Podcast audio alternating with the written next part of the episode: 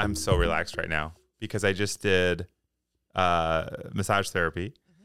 And then we did like restorative yoga, relaxation yoga. Combination of all the classes we had. Yeah. Kind of put them in a little mini session for you.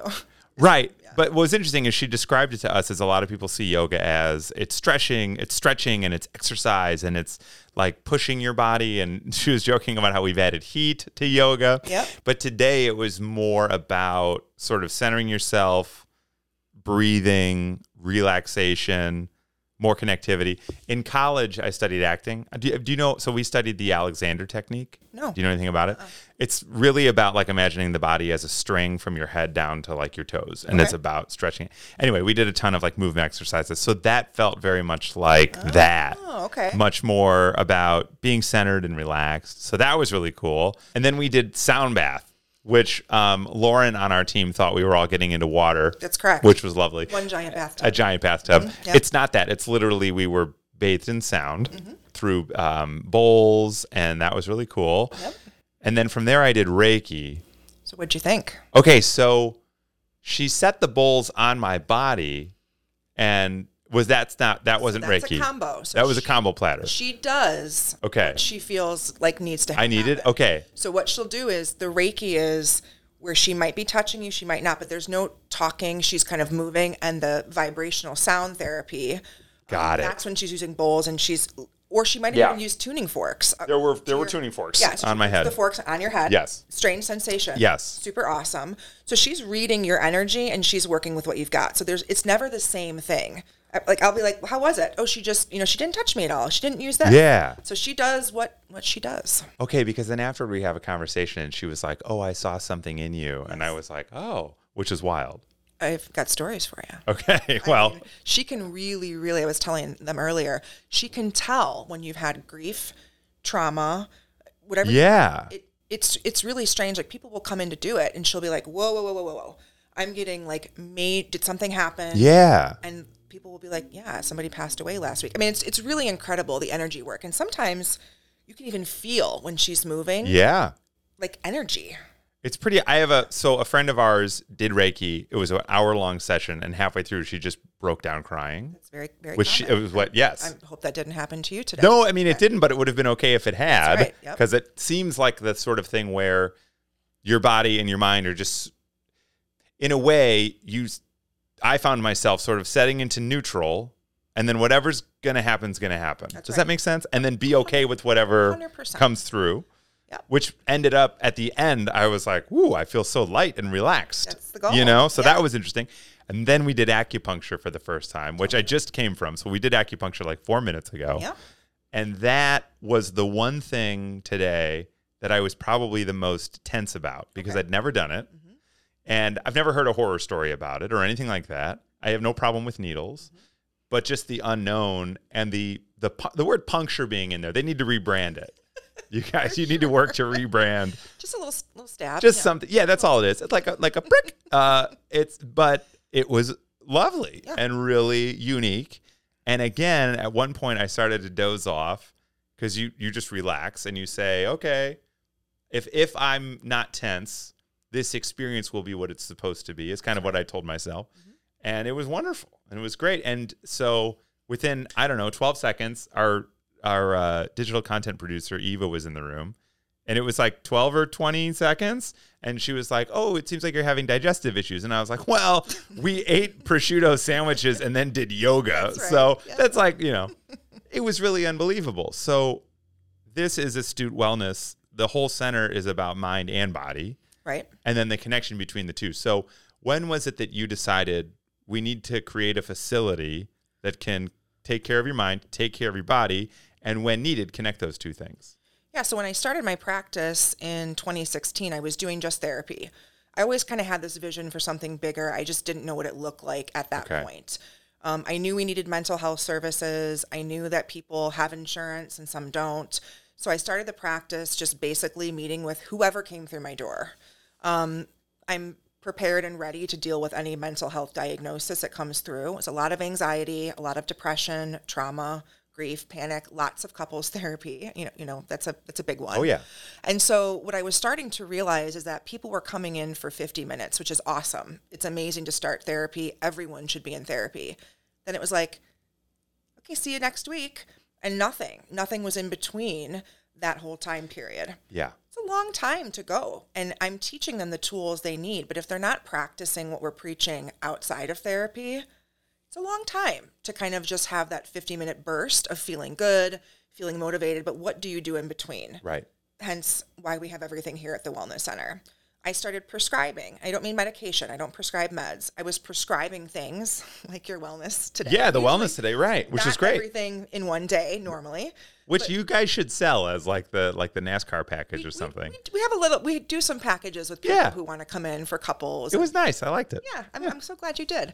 But the idea was like, this doesn't feel like enough to me. And people are coming in really struggling. I don't know if you know somebody who's experienced mental health issues. It's hard. It's hard to work. It's hard to be a dad. It's hard to be a good son or sibling or whatever. So I started to say, I'm going to start prescribing stuff like mood tracking, which means if you're depressed and you're coming in to see me and you're telling me you're not feeling well, we have to figure out what's happening in between those next 7 days or those next 3 days. So they're tracking their mood. They're telling me what's working, what's not working, what I've done over the past couple days. They come back with nothing done and they still feel very badly. That's a really good indication that we're not doing enough, right? Okay. So can we try mood tracking? Can we try gratitude journals? A lot of times people consider gratitude or yoga or mindfulness kind of frou-frou. Okay, I was going to say, because like the woo-woo-ness of that I hear a lot of people say. Yeah. And I had that in the back of my mind coming in here. I'm very open-minded, very mental health, very pro-mental health. Yeah. And so coming in here was kind of, but maybe 10 years ago, me wasn't quite there. And so, you know what I'm saying? And as I think society, we've all, certainly the pandemic put the throttle down on us, recognizing like, whoa, we're all in dire need. But the stigma still, I think, exists, certainly, I think, in men to say, hey, or for another man to tell his friend or brother or coworker, like, you might want to go talk to somebody. Yeah. Right. And during acupuncture, we likened it to taking care of your car. You'll do maintenance. We use a lot of those metaphors. Yeah, because it's like, oh, well, why do you do that with your car? Well, I want it to run for as long as possible. Oh, okay, cool. Yeah. And also, how about yourself? It breaks down. Exactly right. Yeah. Yeah, I mean, for sure, the wellness pieces are super important. They're things you kind of have to do. And so the other issue I was having is that, you know, I can tell people to do all these things. Like, have you tried mindfulness? And again, my switch with the woo-woo is when clinical data came out. I'm very cognitive. I'm a cognitive behavioral therapist. I work with the brain. I work with neurotransmitters. Sounds scary. It's not. It's a lot of talk therapy, but it's structured. When they started coming out with the combination of how powerful CBT, which is cognitive behavioral therapy, and mindfulness is when my switch went. There's now data that shows it's not woo-woo anymore. Yeah. Gratitude journaling restructures the neurotransmitters in your brain. It's what it does. It's repetitive. It takes negative thought patterns and forces you to then turn them into something more positive over and over and over again. Yeah. Doing that changes your mindset, the way you think. So it's you know, I thought the same thing. Like, what is all this stuff? But it works, and it's clinically now proven, and there's data to show that all these things combined, you get the best results. And I'm talking without medication. Yeah.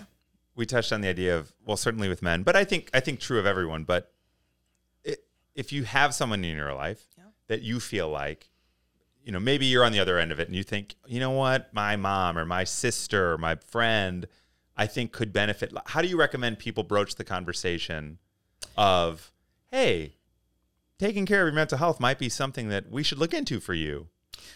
I think, you know, with any conversation, you want to give we talk about this in couples therapy, you want to give the person the power to go where they need to go with the conversation. So something you may want to start off with is something like, how are you doing?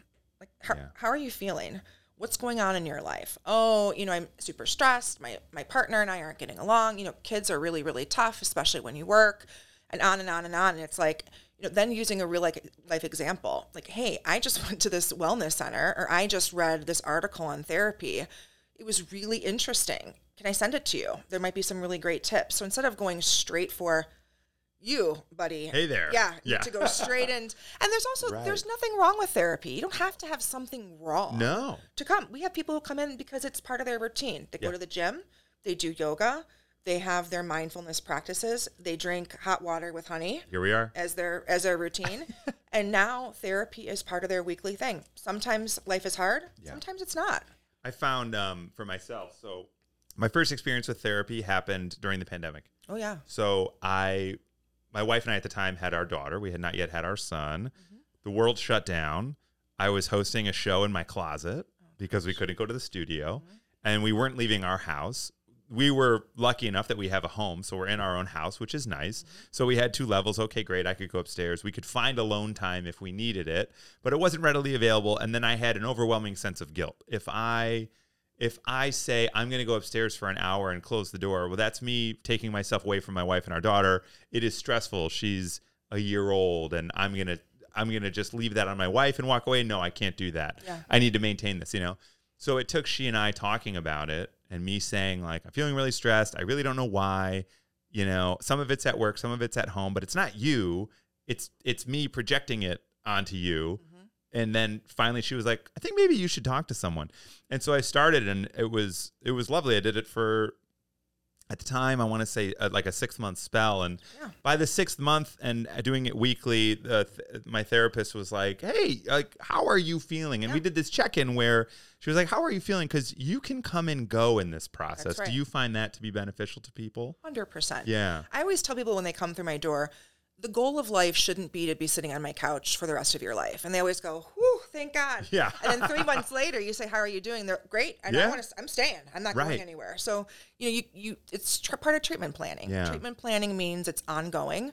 So we meet with our patients. We talk about what's going on.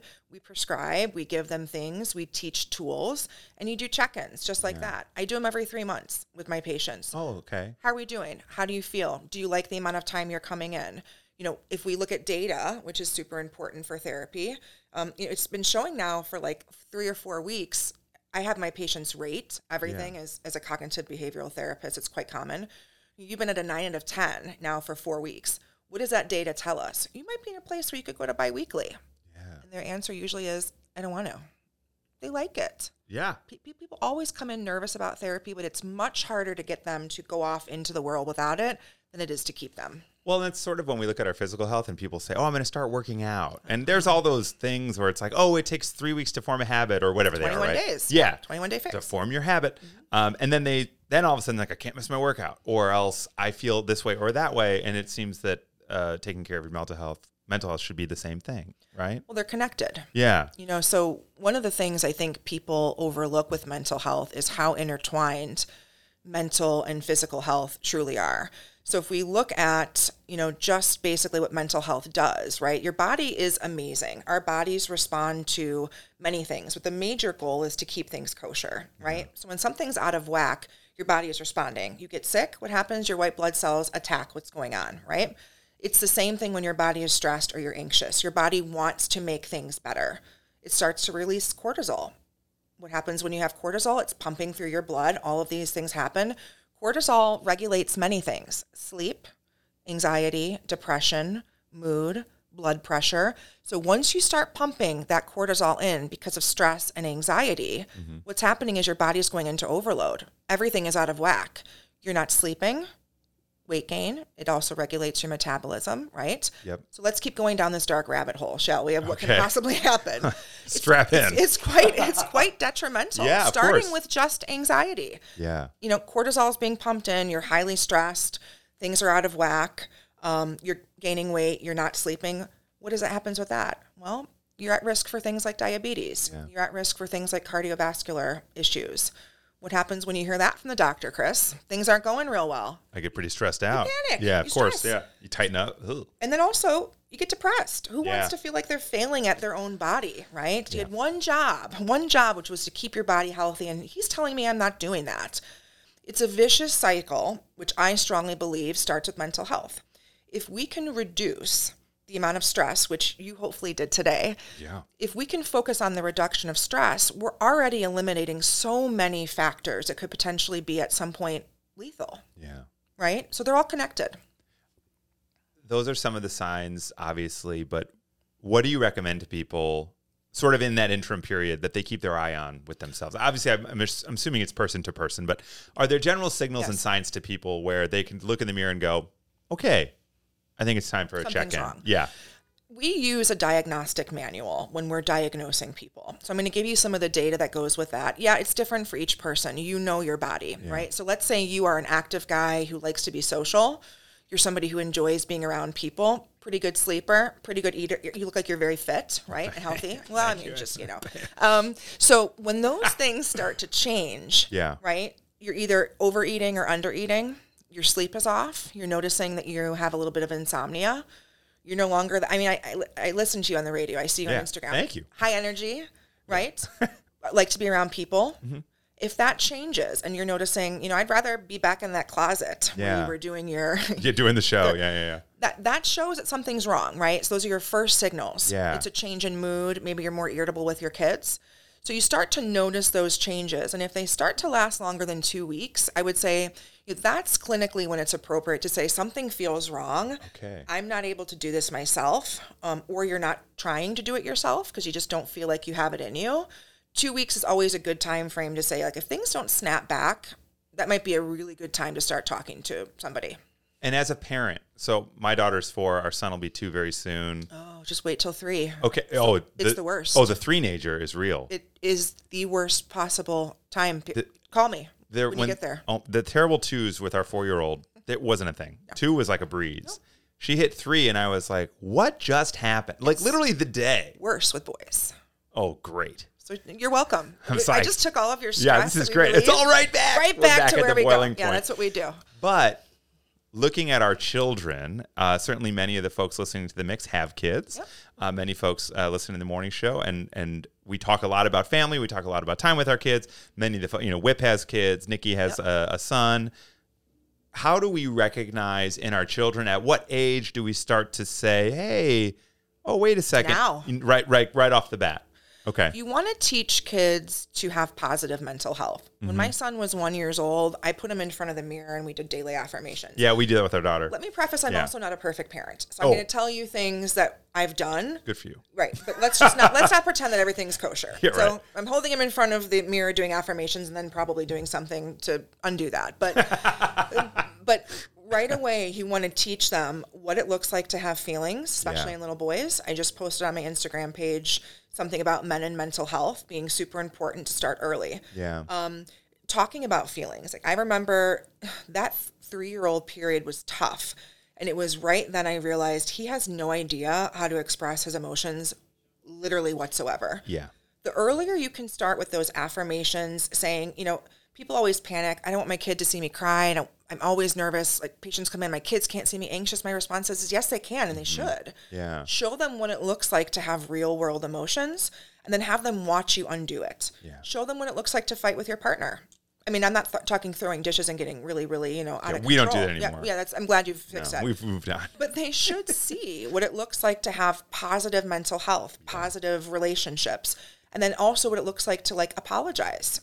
I don't know if you ever make mistakes with parenting. Yeah. Sometimes. Oh yeah. Every daily. So often, same. As most folks do. That's right. My son's 13 and I feel like every day I'm like, Yeah, you can say it. For the love of, God. Exactly. It's important to acknowledge them when you make a mistake. Yeah. Just like you model the behavior you want out of a functioning human being at the age of 1 and 2. Yeah. Start it. Show them. What does it look like?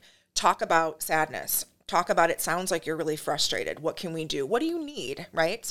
And I think people kind of consider it now as parenting that's too soft. I consider it parenting that is setting them up for success. Yeah. And you should. And you mentioned while we were having lunch, you worked with kids for a long time. I did. Okay. So not anymore though. Okay. Yeah. We're only adults here. Okay, great. Yeah. So a family though, looking to work with children, where do you tell them to begin? A mom and dad come in here during couples therapy and maybe you notice hey gang. Yeah, something's going on. Billy and Susie need to be a part of this as well, I mean, it really depends on what the situation is and their ages, right? So if you're talking about family therapy is key once the adults have a grasp on what's going on. We don't want to bring kids into the mix of chaos. So is this the put your own oxygen mask on first? That is correct. Okay. And we do that with a lot of things with couples therapy. If there's domestic violence, if there's drug use, substance use, we want people to get right with themselves before bringing another person in. Okay. We have to get the couple right before bringing their kids in. Yeah. If you're talking solely about, I'm worried about my kid, they seem super anxious, you know, I want to know what I should do to help them, that's different. And that looks like we can get evaluations, you can talk to your pediatrician, you can just go straight for therapy. There is nothing wrong with therapy for anyone, for any reason. If you take them in and they're like, your kid's fine, he's not anxious, he was biting his nails because he felt like it, who cares? The answer is great. Let's start them off with positive mental health. Learn that therapy is a great thing to do for everyone. There's no real wrong way of doing mental health.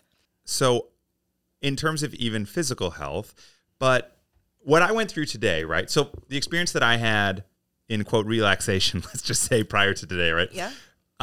For me, my relax time, sincerely, is my every 3 or 4 week haircut.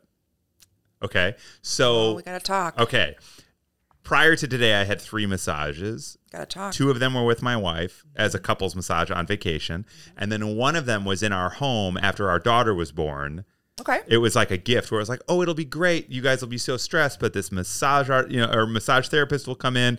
It was way more stressful because the whole time, house. Literally in my house, didn't love that. Yeah. And then I'm like, there's a 3-week-old that's at any moment, you know what I mean? And it was our first. So today I realized halfway through, I was like, oh, this should be part of like a wellness routine or a wellness plan.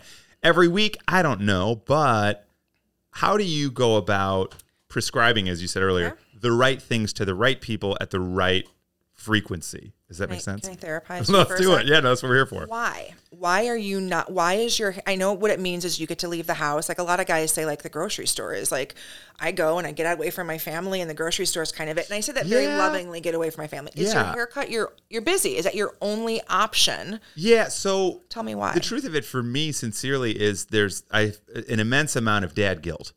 If I choose on a day when my wife and I would be with our kids to take time for myself, you know, I should prioritize my time to be with them so that I don't put that pressure on my partner for her to deal with them on a day when we could all be there, right? So what I have with this unique schedule of hosting a morning show, our show ends at 10, and I tend to leave our office around like 12:30 or so on an average day. Okay. So then I have this afternoon where my kids are in daycare. Mm-hmm. So that weekday time, I've recognized it's like, oh, that has to be your time. Which is fine, right? Yep. But the problem is what I end up doing with that time is I do something like I go home and make a quesadilla, I watch something and I fall asleep for an hour, and then I wake up and I'm like, oh, I need to go get the kids, right? Okay. But what I noticed today, certainly during the yoga practice, we finished that yoga section and I felt totally re-energized. 100%. And relaxed. And I was like, oh, well, maybe you need to replace some of that nap time or whatever it is with this, because the napping thing, for example, I'll wake up at like 3:30, right? Nothing wrong with a nap, though. There's nothing wrong with it, but it takes me another half hour to get the engine running, you know, and like a triple latte in a can or something like that. You get up super early, so it's a little unique. Weird. It's a little unique for you. What I would say is that wherever you can find the time, use the time. And if I had $1 for every man I've seen who's married with children or just has children who said that dad guilt is very real, I'd be a multimillionaire. Yeah. It's almost across the board. Every guy says, how can I book a massage? And actually, you even said your wife today. You're like, she's at home. The kids are home. I'm here getting a spa day. Like, that doesn't feel great. Yeah. What if? It's like the first thing I said to you when we walked in. That is the first thing. And I said, okay. So remember, a relationship is reciprocity. Yeah. Right? So you should do things solo. You should do things with your wife, and you should do things just you and your kids, and you should do them all together as a family. What happens when the captain of the ship is not his best self? Yeah. It sinks. That's what happens. Right. If you're not taking care of yourself in all the ways I just said, and it's quite difficult, which is why I say, got to come to therapy. We figure it out. We iron it out. We look at what works. There was probably something today you enjoyed more, right? Oh, yeah. Yeah. So don't say it out because we want everyone to love everything we have here. Oh, no. Everything was great. No. But I do think that there was most definitely going to be someone will have a proclivity or a preference to, that's right, oh, this or that. Right. I mean, having experienced acupuncture for the first time, I was like, ooh, I want to do that again. Just to see. I do all of it every week. Now, I own a wellness center. Yeah, so good for you. I realize. But remember, I am a single parent. Yeah. I run the practice solo. I am constantly, my son's 13. I leave here, I run him to basketball. I do everything solo. Yeah. I also am a professor. I do lots of things. Owning a wellness center and having it here makes it accessible. Yeah. I would do it if I didn't own a wellness center. Once you make the shift, when you realize it actually matters how I feel, it matters how I function, because I am in a family system where how I'm representing myself matters to people around me. You're going to be irritable. If you're not taking care of yourself, I don't care how happy you seem all the time, which seems like you're always. There are times when, again, stress changes your physiological body. Mm-hmm. Things happen when you're stressed, if you're anxious, all of those things. You have to start taking care and finding time, finding what makes you feel good, then allowing your spouse the same thing. Yeah. So a little tip, right? You did this whole thing today. This weekend's a great time for you to say, hey, wife. Yeah. I got the kids. You should go do something. Then all of a sudden it changes it. It's no longer guilt. It's like, go do something so that I can have my freedom. Yeah. It becomes almost like a fun game. Like, what are you doing this week, Chris? You're going to play golf? You're going to go do something? Because the girls' night, the girls are calling me. Yeah. It's reciprocity. She's much better at it than I am. And she's often encouraging me. She's like, hey, you should call Jim, or you should go see Keith. Jim. Like, go golf with your whatever. Yes, you should. And I'm always like, no, I'll just do this thing, you know? You're somebody, you take your job very seriously. It sounds like it's important. Family is great. You have to remember that the key factor in all of this is you really can't take care of those around you unless you're your best self. Yeah. If a haircut is your jam and that's what you're doing, that's awesome. If a nap a couple times a week is it, super. What else can we do that felt really good? And as you can see, it doesn't take a lot of time for those services to feel good. You didn't even do real services. I know. We literally gave you a taste and then kicked you out the door and we're like, move on.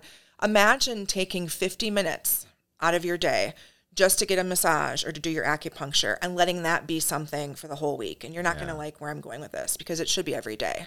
Not a massage, but some type of. Every day, 15 to 30 minutes should be Chris time. Yeah. Every single day. Yeah. And you trade. You trade with your wife. You do things. And you also do bedtimes together. It's about being organized, having a schedule, sticking to it, and really understanding that, like, you actually do matter in all of this. Yeah. Your wife matters. Your kids matter. All that matters. But you also have to find your jam in life.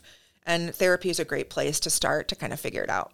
So in talking about my own self and my sense of needing to find time, let's flip that conversation to a partner who feels they're doing everything. My partner is not pitching in, or I don't feel supported by this. Super common, right? And I feel like that's sort of the narrative that I see often in social, right? On social media, it's the parent that's like, I'm doing everything, I'm not getting any backup. I get a lot of dad content on social, both positive and negative, about either dads that aren't, you know. It's common. Yeah, right? Yeah. But the partner that feels I'm doing everything, I don't have a partner that's even 50-50 in this relationship, or even 60-40 or whatever people want to try to balance that at. How do you recommend that partner communicate, I need you to step up so that I can, you know what I'm saying? Like, how do I? This is all day long in couples therapy. Okay, great. Yeah. Probably, it's just curious to me. The number one thing we hear people say is complaining about daily tasks and not having them be equal. And then the other one is sex. Okay. Those are the two, and finances would be third, right? Yeah. So the first thing I would tell that person you're talking about is to see a couples therapist. And here's why. You need a neutral third party to be like, hey, Chris, wait a second.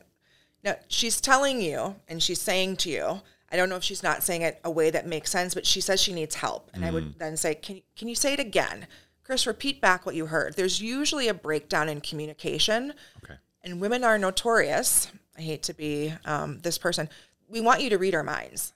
There's a good chance the person who is complaining, or reverse it, the guy's not saying anything because he feels guilty. You just said, I probably wouldn't bring up some of these things, or I probably wouldn't do them because it makes me feel bad, right? Mm-hmm. Communication is key. We see a lot of change take place in couples therapy when we can get people to communicate effectively. Not super easy to do on your own, right? Especially because you're so comfortable with each other. You know if the person's going to get upset. It seems like more work. Bring it into a therapy session, and you have a trained clinician who can help you figure out. Then we break down, like, let's talk about it. Who's doing what? Yeah. Who's doing what, and what do you not like? We always hear, well, you know, I want him to do this. I want him to do that.